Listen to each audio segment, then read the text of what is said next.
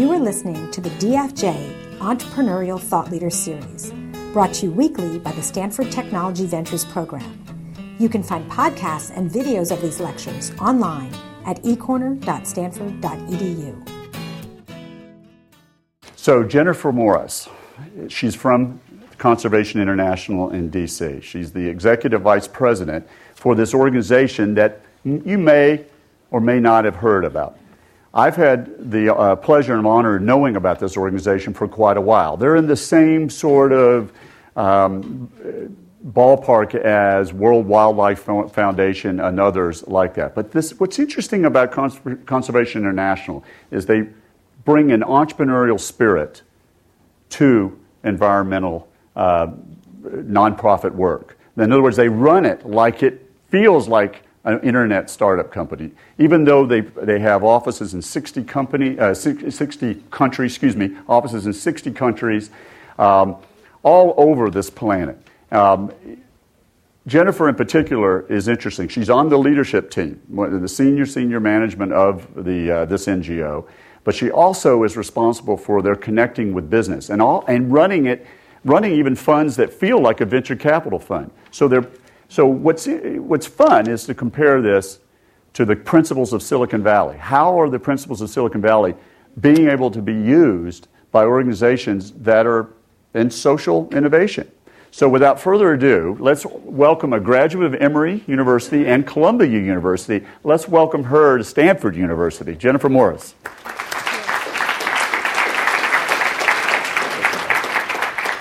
Thank you so much. I'm really happy to be here today, um, and I'm, I'm honored to be kicking off your spring series here at Stanford. Um, as Tom said, my name is Jennifer Morris, and um, I do work in Washington, D C. However, um, living in a, in a place um, that is sometimes not considered very entrepreneurial, I like to get out into the world, and as Tom mentioned, we have offices all over the world. I did just arrive from Singapore late last night, so if, uh, if I start to fade, it, my time clock is telling me that it's the middle of the night right now, so I've asked Judy to please throw some water on me during the presentation if I start to sort of fade a little bit. But I'm here to talk to you about Conservation International, um, the, the interesting work that we do around the world, and um, I'm really looking forward to engaging you in a conversation about, um, about C I and about a new area that you may or may not heard of called ecosystem services.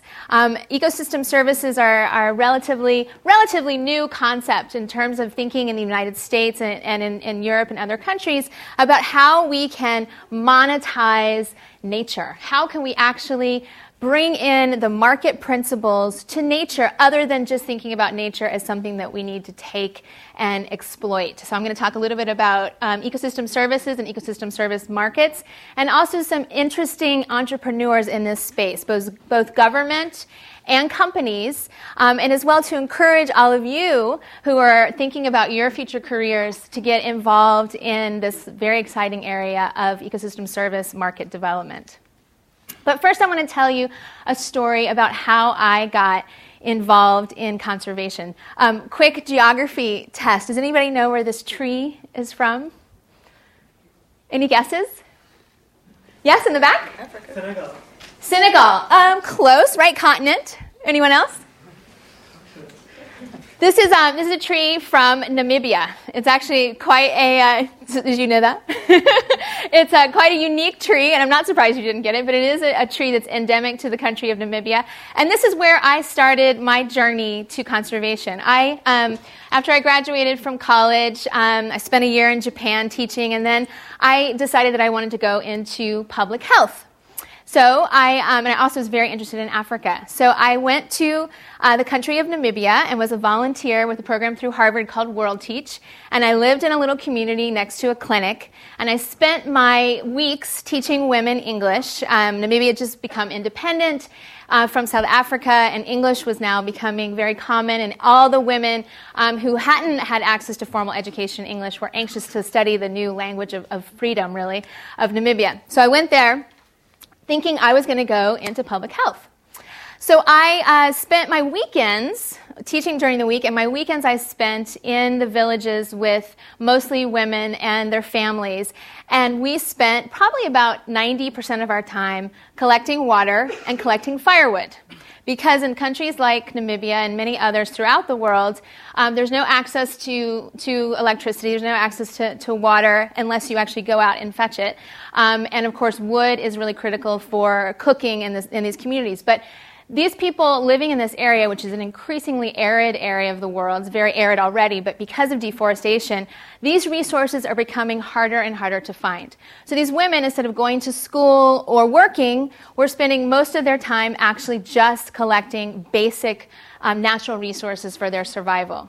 In addition to that, when they're out in these places collecting firewood and water, they're um, subject to, to malaria. I mean, there's a lot of malaria in this area, but when they're out deep into the, to the woods collecting uh, water and firewood, they're more prevalent to, to disease. This whole community that I was living in um, had a lot of diseases which were really natural resource related. So I started thinking about my career path and said, you know, I'm actually really interested in the drivers of poverty and the drivers of natural resource or um, of health issues, which really were related to natural resource degradation. So I decided to change my career path and instead think about the intersections between um, human development, especially related to women's issues when women are not able to take advantage of educational opportunities because they're spending all their time just trying to find fuel, wood, and water uh, to support their families. So this sort of interconnection between natural resources, poverty and development, and health became very important to me and led me then to Conservation International. After I went back to school, I went to Columbia and studied business and economics and then found my way um, to, to C I. Um, as Tom mentioned, C I, many of you may not know um, our name. We are based in Washington, D C, but we do have offices throughout the world. We're working in directly in um, thirty countries, but are actually through partnerships. Partnerships is a really critical part of C I in over sixty. Um, we do have eight hundred and just just under nine hundred total staff. And I should mention that a big thing that I think differentiates us a bit from other um, nonprofit organizations based in the U S is that we're really focused on not going into another country, a developing country, and saying this is what you should do for conservation and development, but really having those answers and those solutions come from local people themselves. So about ninety-eight percent of our staff are actually from the countries in which we're working, so that we ensure that it's it's all about um, local solutions and local leadership. So the leaders that we um, we have all along the world, all across the world, really are entrepreneurs in the environmental world. So let me tell you a little bit about um, Conservation International. International's approach. Science is the pillar of our success and our focus. We are very committed to uh, creating and developing scientific solutions to some of nature's problems, and this is this is a key cornerstone of our credibility and how we can walk into um, the leader of the pre- the president of Guyana, for example, and sit down with him and show him the, the the science, the maps behind ecosystem services and how important it is to conserve these things. In addition, field demonstration. If you can't see it, it's very difficult to explain it and to demonstrate the importance of what we're trying to do. So in all the places where we work, either ourselves or through partners, it's all about demonstrating success through entrepreneurial solutions to, to the world's problems. Partnerships, critical. The problem of, of uh, environmental degradation is way too big for one organization, obviously. So we have a very strong focus on partnerships. In fact, about thirty percent of our annual budget is actually going directly to provide financing, either in the forms of grants or in loans, but primarily g- grants to partner um, organizations, other nonprofit organizations worldwide. Policy. In order to be um, uh, credible and to really achieve scale, we have to address policy issues. So whether it's the International Climate Convention that we're actively participating in, or working with national governments or regional governments, policy is a critical piece of the puzzle that we're trying to address. And then finally, this is all, our whole objective is not to stop development, of course. Our whole objective is to create a more sustainable future for the planet. So to achieve enduring economies or green economies, those economies that can really achieve success, both growth, um, but do but have growth in a sustainable fashion. So that's what C I is all about now, is really this focus on enduring economies. It's not about just protection, it's about growth with sustainability. So I'm going to talk about this whole area of what we call ecosystem services. Has everybody heard this term before? Some yes, some nods yes. So ecosystem services are basically those services that our planet provides that are critical not only for the planet's functioning, but also for humans. So things like water, things like carbon and climate, things like food and health are really critical um, aspects of, of, uh, of our society, which we sometimes think about, the things that nature provides. So let me give you a couple of examples of, of ecosystem services that sometimes are talked about, but what, we're, what the whole movement is trying to do now is actually quantify ecosystem services. So not just say, oh yeah, water's important, we need to have fresh water, but what does that mean in dollar terms? And in, in terms of pollination, this is one that I find particularly interesting, that pollination, meaning that the, the natural pollinators, insects, birds, et cetera, Um, are measured to achieve about one hundred ninety billion dollars a year in value to agriculture. Okay, so that's just the insect pollinators, that those agricultural crops could not do well without those natural pollinators. So the importance of those pollinators um, for agriculture is critical. So we, we need to think about how to preserve them. Medicines. Um, probably most of you know that a lot of our, our pharmaceutical um, drugs come specifically from naturally derived genetic resources. But it's very significant, not only in dollar terms, as you see there, but also about eighty to eighty-five percent of all pharmaceutical um, drugs on the market come from actual, originate from a natural plant, um, primarily plant. So this is very, very significant. We have to, to think about these things and be able to measure them to, to appreciate them. So this goes to my, my next point, which is accounting for nature. So those are two examples where I think we've we've been able to develop some actual dollar terms behind um, behind the, the importance of nature. But there's other things that now that, that many countries are saying, we should not just be looking at gross domestic product. Should we not be changing the way we think about um, think about measuring the products and services that a country provides, and develop something called a green G D P, or an, a G D P which actually can measure and value things like water, um, things like um, pollinators. I already mentioned those types of products, and also the carbon that's stored in forests, which I'll talk a lot about today.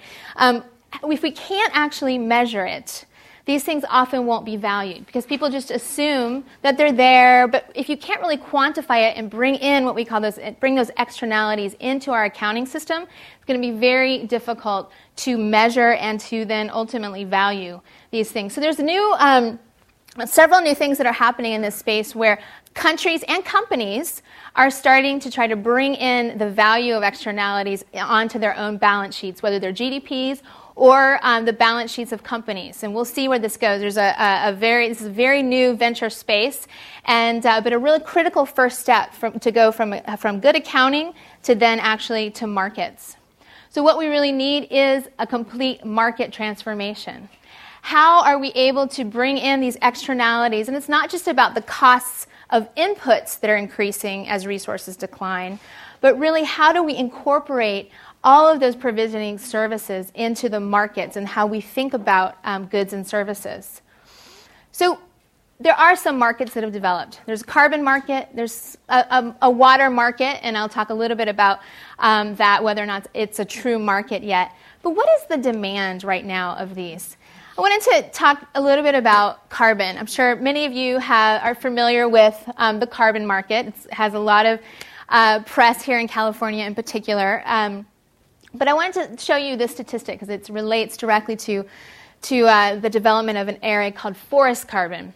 So in terms of our global emissions, many people don't know this, but deforestation, actually when trees are cut and carbon is released into the atmosphere, um, the annual emissions from deforestation alone is more than two times the total emissions from all cars, trucks, planes combined. So just think about around the world. That's almost sixteen percent of total emissions.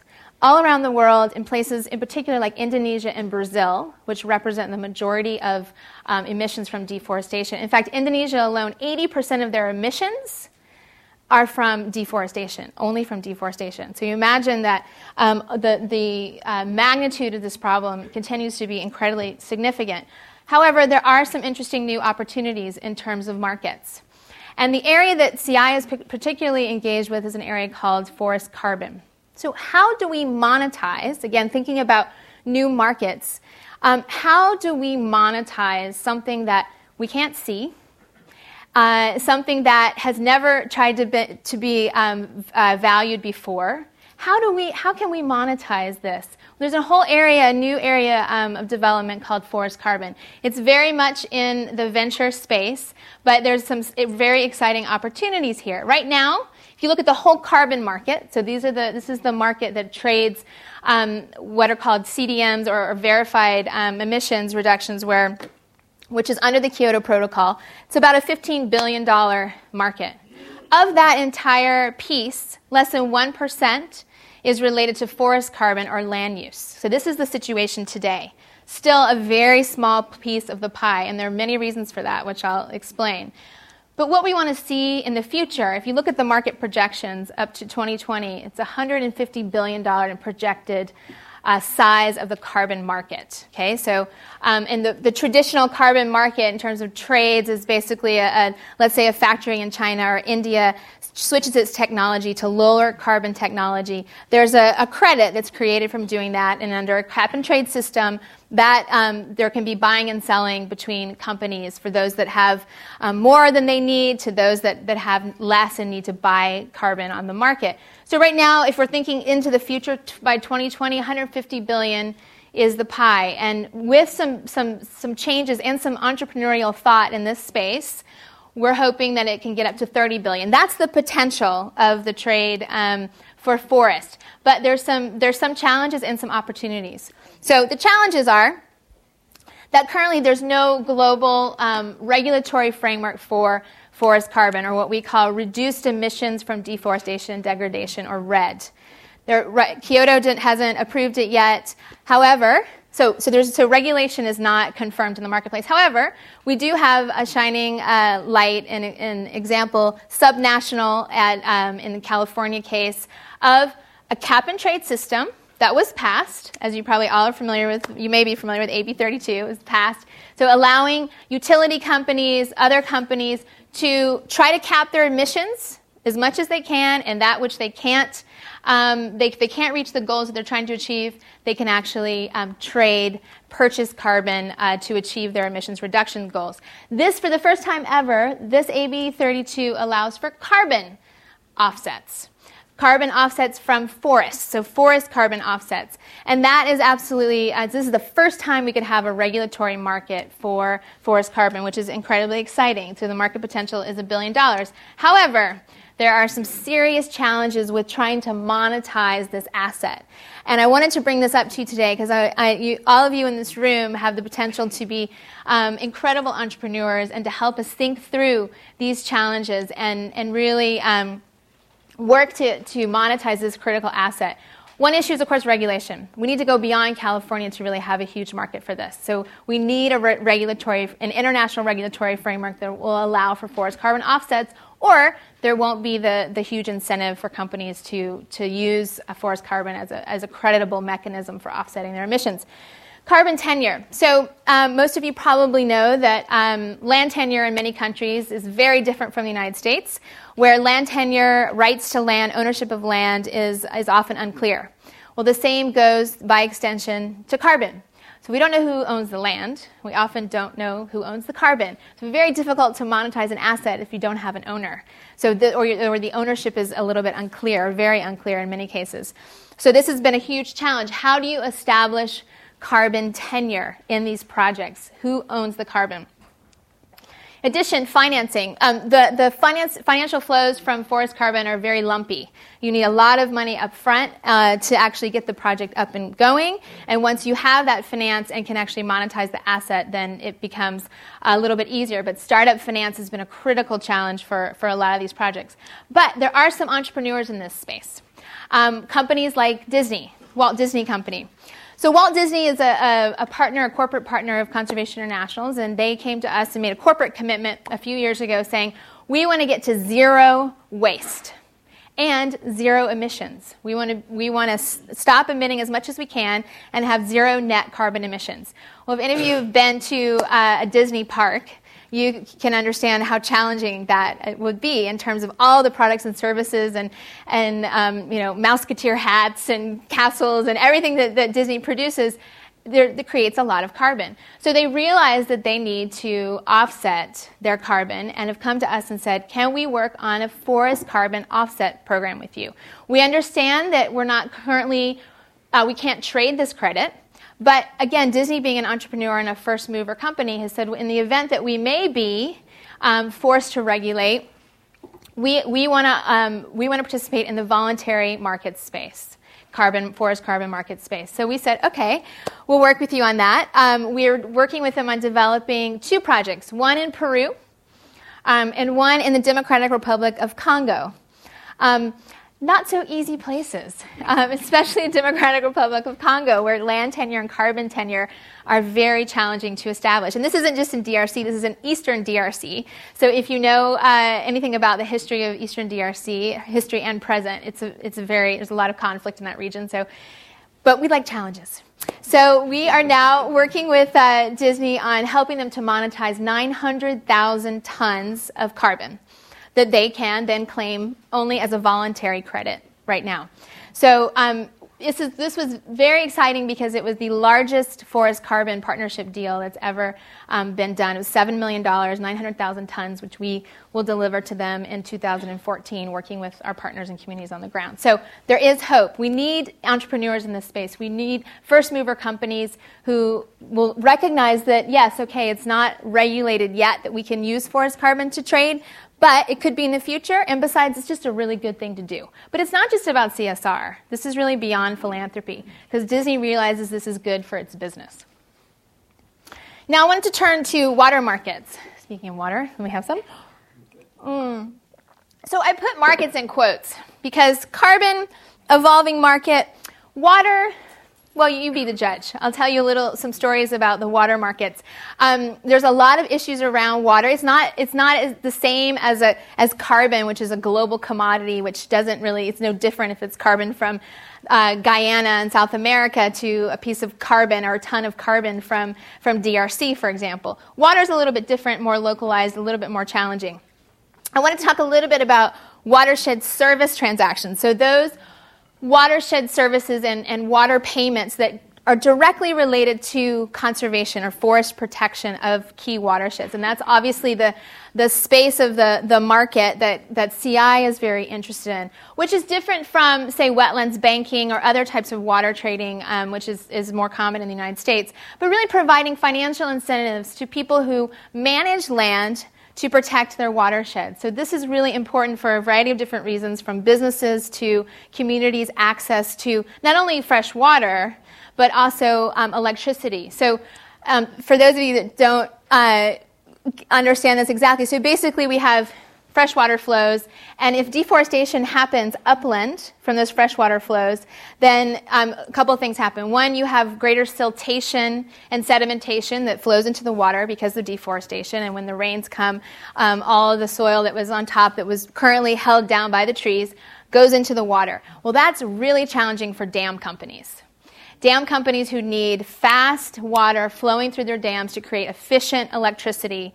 Um, Deforestation is a real problem. So a lot of dam companies have said, um, maybe we should start paying for those farmers upstream or those land managers upstream to stop deforesting. So it's a great um, market mechanism uh, for protecting watersheds. In addition to the benefits to the dam companies, there's all sorts of community benefits and, of course, climate um, and ecosystem service benefits. So the market right now, um, this is actually, these are two thousand eight numbers, nine billion dollars in, in payments, one hundred thirteen active programs, China representing um, almost fifty percent of the market.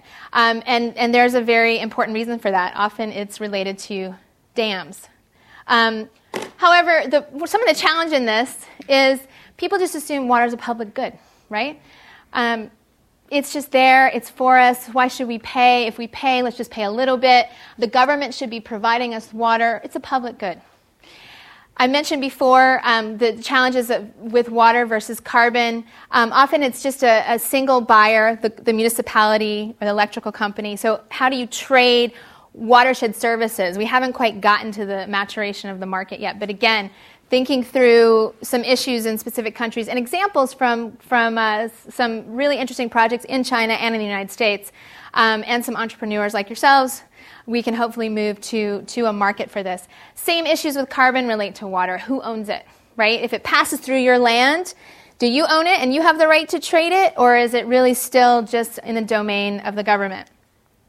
I do want to mention uh, some entrepreneurial projects that C I and companies like Marriott and dam companies in China are doing. Here's an example from um, from Sichuan project, uh, province.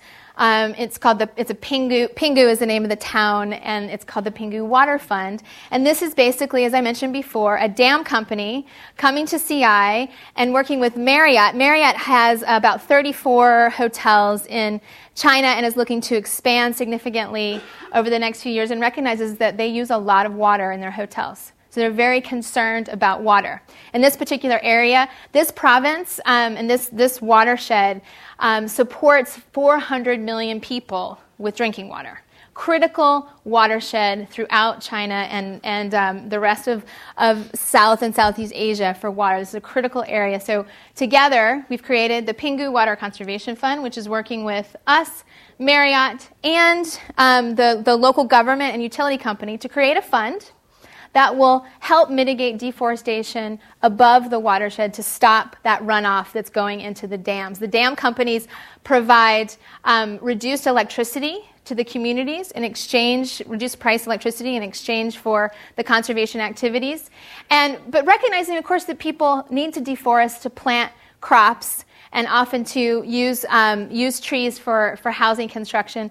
But promoting sustainable livelihoods is a key part of this. So Marriott is helping them with, and C I is helping them with honey production and mushroom um, farming that then they're then selling in their hotels. Um, and as well, this is helping to protect uh, twenty-four thousand hectares of critical habitat. So, so the communities win, Marriott wins, the dam company wins because of reduced deforestation, um, and um, it's a great win for, for climate and conservation of watersheds in this area. So I wanted to just uh, to finish up by encouraging all of you, as you think about your future careers and where you want to go, um, what you want to do, that um, entrepreneurship in the environmental world is absolutely crucial. Um, there's there's so many opportunities to do interesting things, and I, I would also say that it's not just about um, creating a new thing, that you can be an entrepreneur in a larger organization. And I think, as Tom mentioned in the outset, C I has, has been a great place to uh, do that with. We, we are trying to be innovative. We're trying to be creative because these sl- solutions are incredibly complex. Working with business, um, working with governments and, and numerous communities all around the world, it's all about creating new ideas and solutions together. So I would encourage you in whatever career path that you take, um, that even if you're in a large organization, you also can be um, an entrepreneur. And I just would also challenge you all to think about your skills that you're, you're getting here, and as you go out into the world, work as much as you can in the environmental sector. And because we need you all, we need your bright minds to, to work on these complex solutions for, um, for the environment and for human development. So with that, I will close and be happy to take any questions that you might have.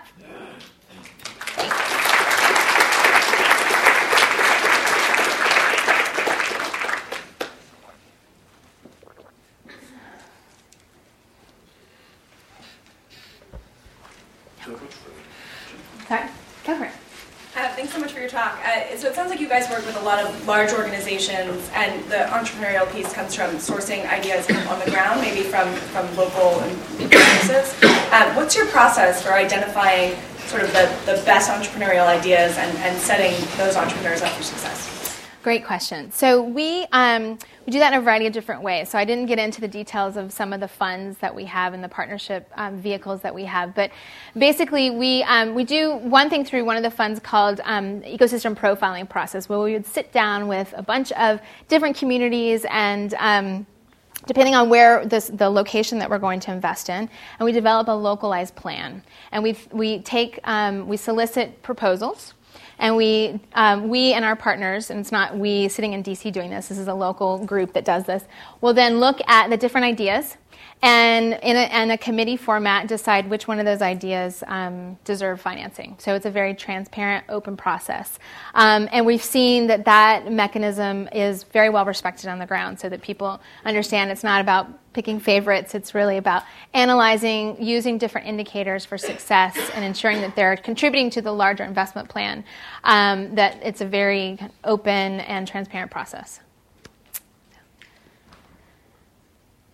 Any other questions? Tom? What is uh, C I's budget and where does it come from? So we have a budget uh, this year of one hundred forty-five million dollars.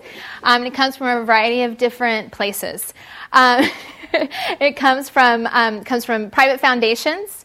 It comes from governments, um, not just the U S government, but actually increasingly European government. The French um, Aid Development Agency is a very significant supporter. And it also increasingly comes from business. So we have many corporations that are quite interested in, um, I mentioned Marriott, um, Disney, Starbucks is one of our big supporters. Um, we're working with a multitude of different corporate partners from the mining and oil and gas sectors and trying to develop solutions together. So that's another a major source of funding. Yes? How important is the uh, creation of a carbon regulation mechanism in the United States to push these initiatives forward? Yeah, that's a great question. I think it's crucial, um, not just in the United States, but um, I think in, in Europe, the European trading system as well needs to um, ensure that, that RED, or the reduced emissions component of forest carbon, is included for it to be um, for it to take off. I mean, it's great that California is taking the initiative, and we hope that that um, governance climate initiative will then be expanded throughout, but will hopefully lead to national legislation. We're not there yet. Yes. Um, I'm sure for C I's business model, you must have you must have a cost and benefit analysis behind a sustainable business model. Um, for example, for the um, the fund that you have with Marriott in China, it, it sounds for me it's more like the de- future damage protection. Mm-hmm. Um, so I'm interested, could you explain more about the benefit or like the revenue generated from this fund manage- management? So um, this fund specifically is is not necessarily a revenue-generating fund in the sense that it's trying to make a profit. It's trying to make sure that it has sufficient resources to continue providing um, resources to those communities upstream so that they won't deforest, recognizing there's an opportunity cost to preserve the forest. So it's not necessarily a, a profit model. It's really about sustainable financing. And the revenue, so the, the funding that's going into that is coming from from the Chinese government. Um, there's a, a percentage of, of money from the dam companies that is also going into there. Because uh, remember, this is not about C S R for them. This is about ensuring that siltation um, and uh, and sedimentation into the water stops, because it's much more expensive for them to try to fit to or to clean up the dam than it is for them to stop deforestation. So this is all about enlightened self-interest. They recognize this is critical. So they're putting money into that fund.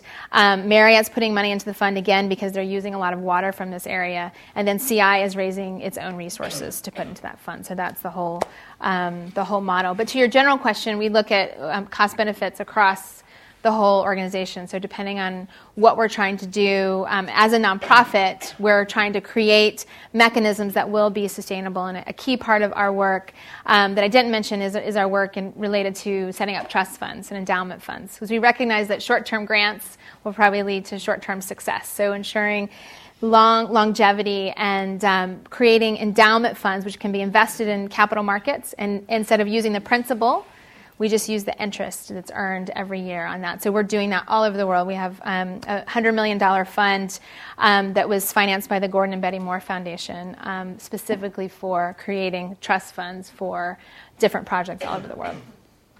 Since it's such a long-term investment, how do you measure the performance?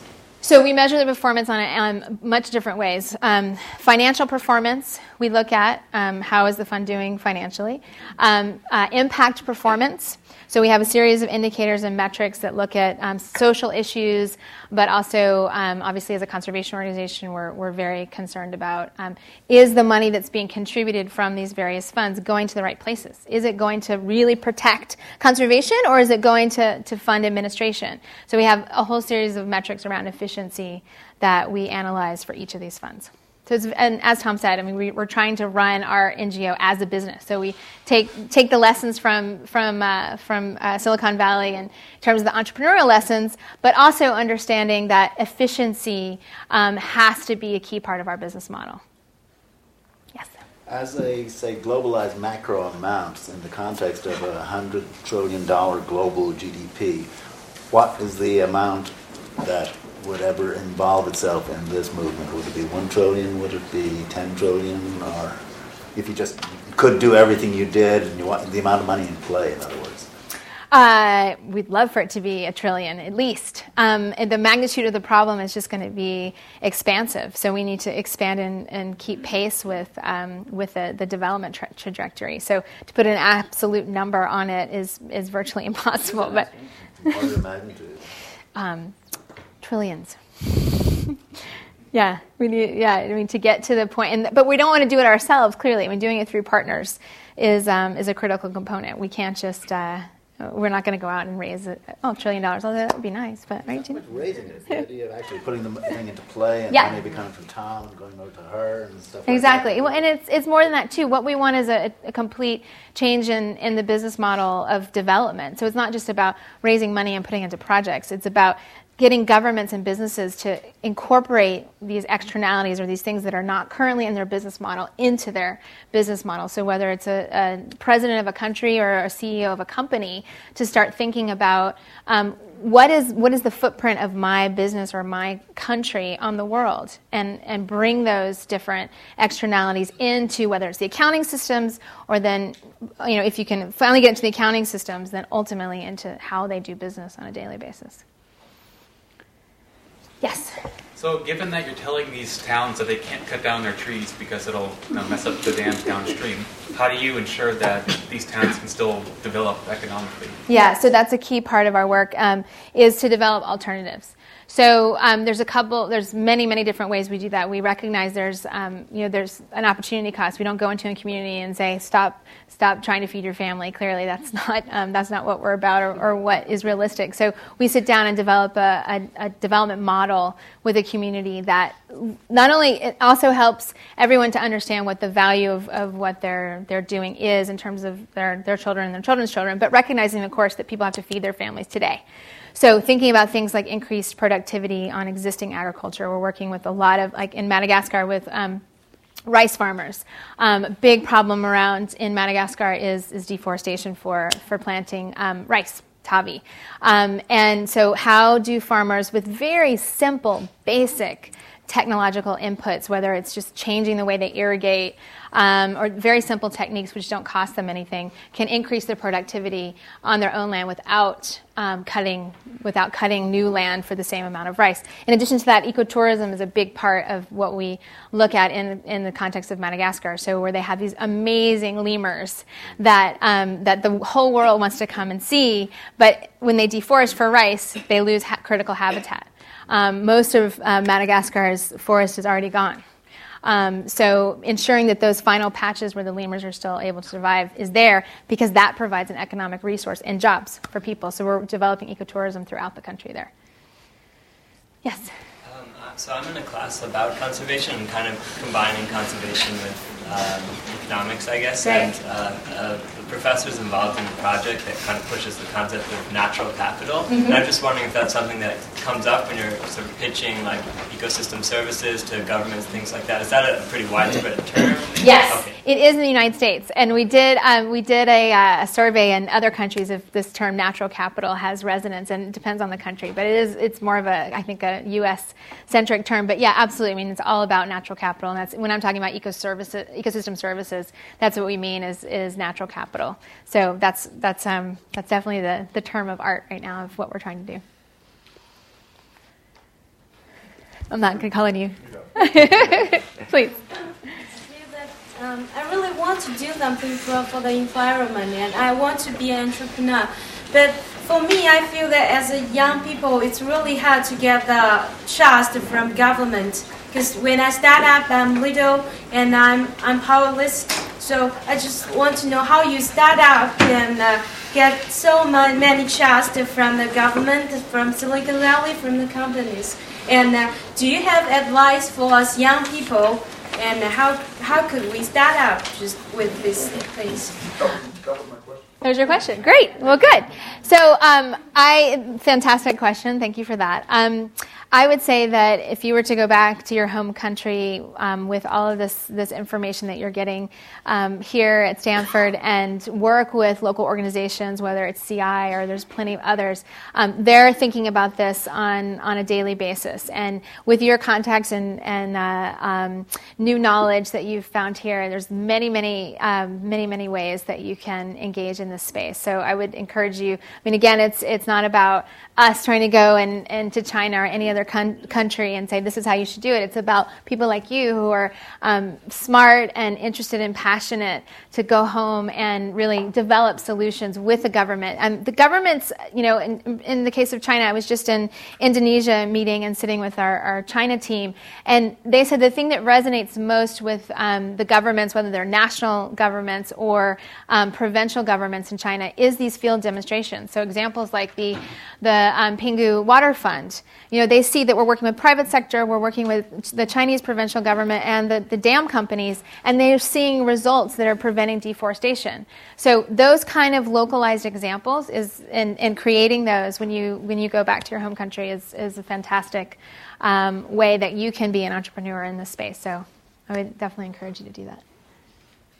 But how can uh, you do internships or, yes. or take college yes. uh, graduates? Mm-hmm. And what are some stories? Yeah, we have um, we have an internship program, um, summer internship program, and then we have a fellowship program as well. Um, and uh, we love to have interns. Um, we usually have twenty or thirty in our offices in the, in the summertime. And we're also doing um, some work with uh, business school students to take them out to visit some of our field projects for, say, a six-week period and really be do a consultancy project with, like, for example, we have a fund called Verde Ventures, which specifically works with small businesses. And so we bring M B As from the U S to sit down with these entrepreneurs and help them think through their business plan, help them think through the metrics around success and, and or specific things related to marketing or product development. So we do lots of different things and love to engage um, Stanford in, in a program like that. So please, um, after this, you're welcome to come up and give me your information, and we can certainly keep in touch. That would be great. Yes, sir, in the back.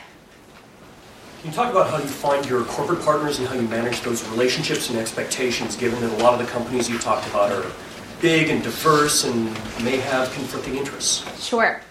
Um, so we find our corporate partners in a variety of different ways. One, they either um, come to us directly because they find out through um, the various things they're doing that, that we're a good partner to work with, or we will go and try to um, to find them if they're working in a particular area. Mm-hmm. Um, for example, an oil palm, which is something that um, I'm just coming back from Indonesia thinking a lot about, and how we engage the oil palm sector through sustainable, practice, sustainable practices. Um, so those two different ways is how we, we find them, or they find us. We do exhaustive due diligence on our partners, um, and I say exhaustive because I'm involved in some of it, and it is very intense, where we are analyzing not only kind of the publicly available documents, but also talking to all of our board members who may have connections with those companies, and also um, our field programs. So if there's a large mining company that we're working with, we want to make sure, we want to see what their practices are in all these different countries, and see really are they interested in, in changing or improving or being a model for, for their industry.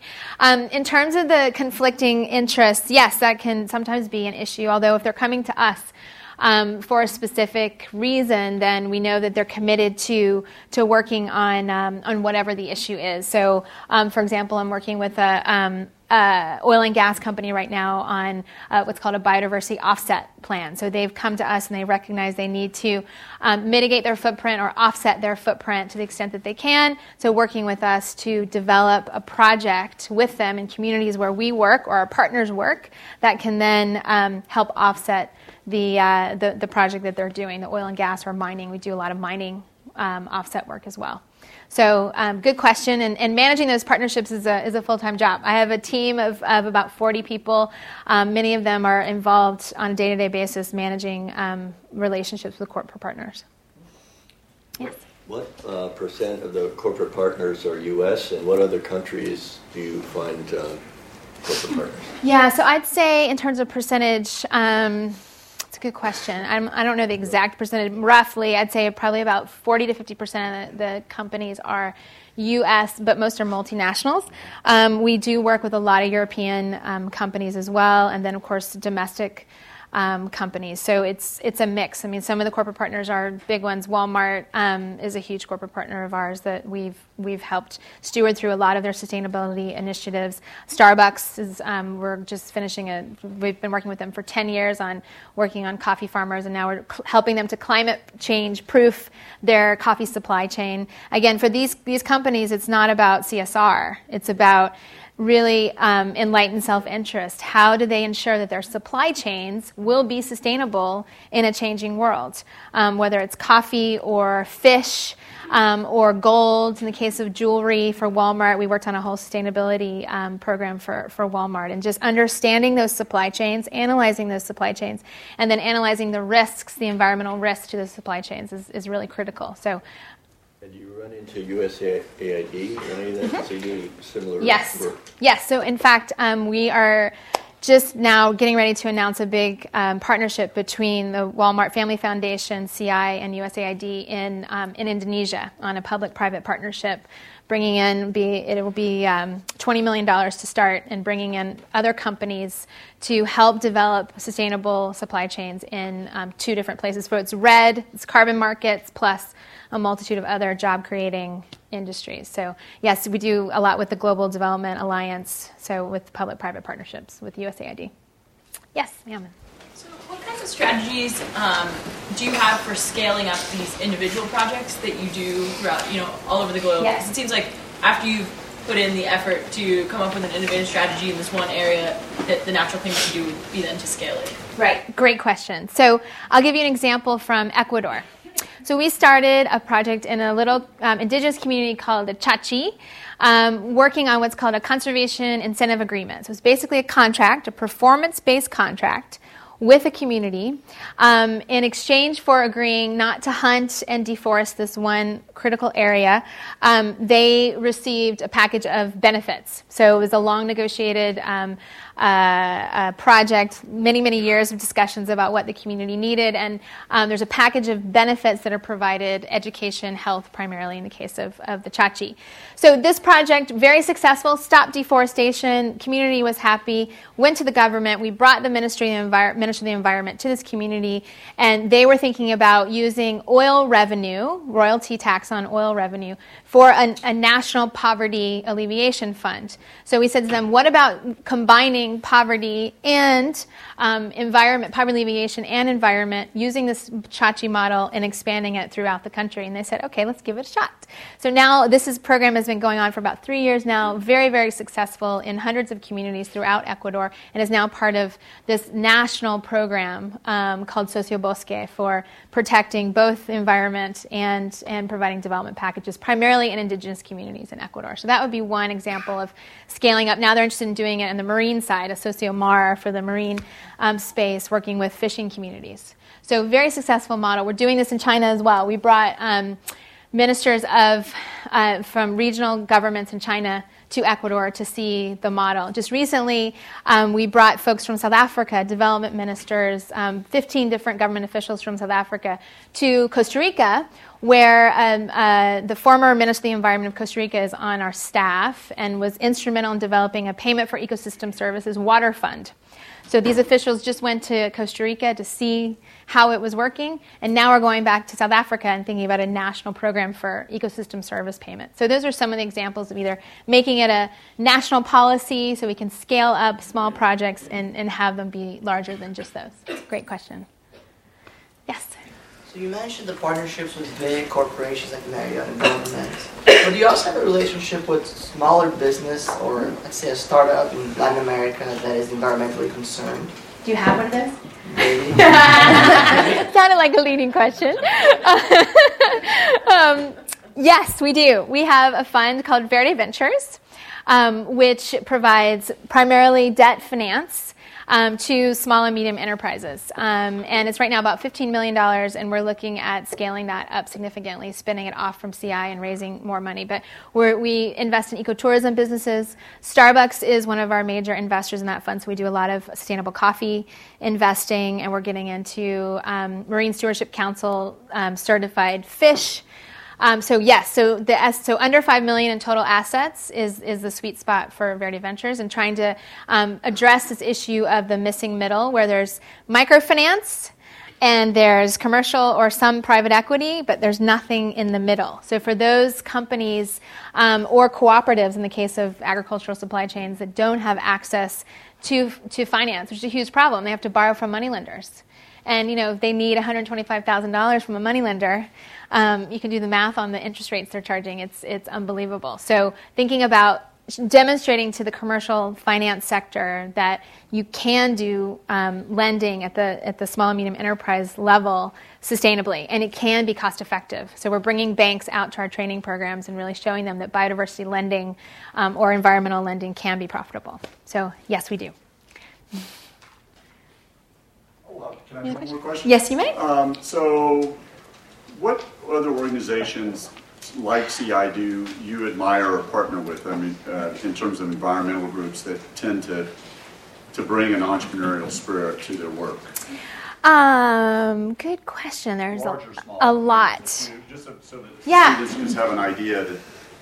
I would say um, there's a group in, based in D C called Forest Trends, which is one that I admire, that's um, relatively new, very much a startup, um, and is very active in ecosystem service markets, doing some really interesting things like I uh, was talking about in terms of trying to monetize um, ecosystem services. That would be one. Um, you know, the, the big N G Os, the, the World Wildlife Fund, and, and um, excuse me, the Nature Conservancy are all doing great work. So again, we um, we're giving thirty percent of our money away to organizations like those um, because we recognize that we alone can't can't do it all. So there's there's lots of those organizations out there. And in what ways do you get involved with universities? I mean, yes. What, how does that happen? So we are involved in universities both at a local level and in pretty much all the countries that we work in. Um, we rely on university students to do some of our monitoring, our third-party monitoring, of course, research. Um, we're uh, working with um, lots of uh, national and internationally known known universities on a variety of different uh, different topics. So it's a very important part of part of our work is those partnerships. Okay. okay. Well, one more, one more. Let's see one more. One more. Yes. Are you doing anything in preserving biodiversity? If so, could you share a few examples? So, um, so yes. So our whole um, mandate is really about preserving biodiversity. So um, most of our programming is involved in, in preserving biodiversity. Um, uh, we have um, so the the China example I gave um, in those watersheds. We pick not only ecosystem service value areas, but also areas that are important for biodiversity. So that area that I mentioned, Pinghu, is also really important panda habitat.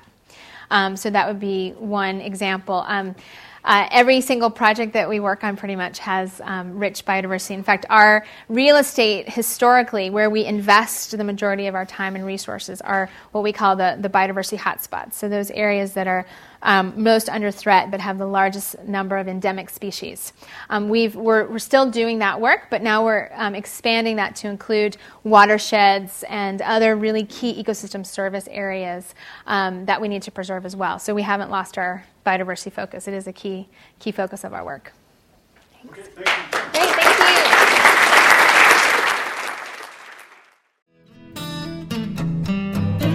you. You have been listening to the Draper Fisher Jurvetson Entrepreneurial Thought Leader Series, brought to you weekly by the Stanford Technology Ventures Program.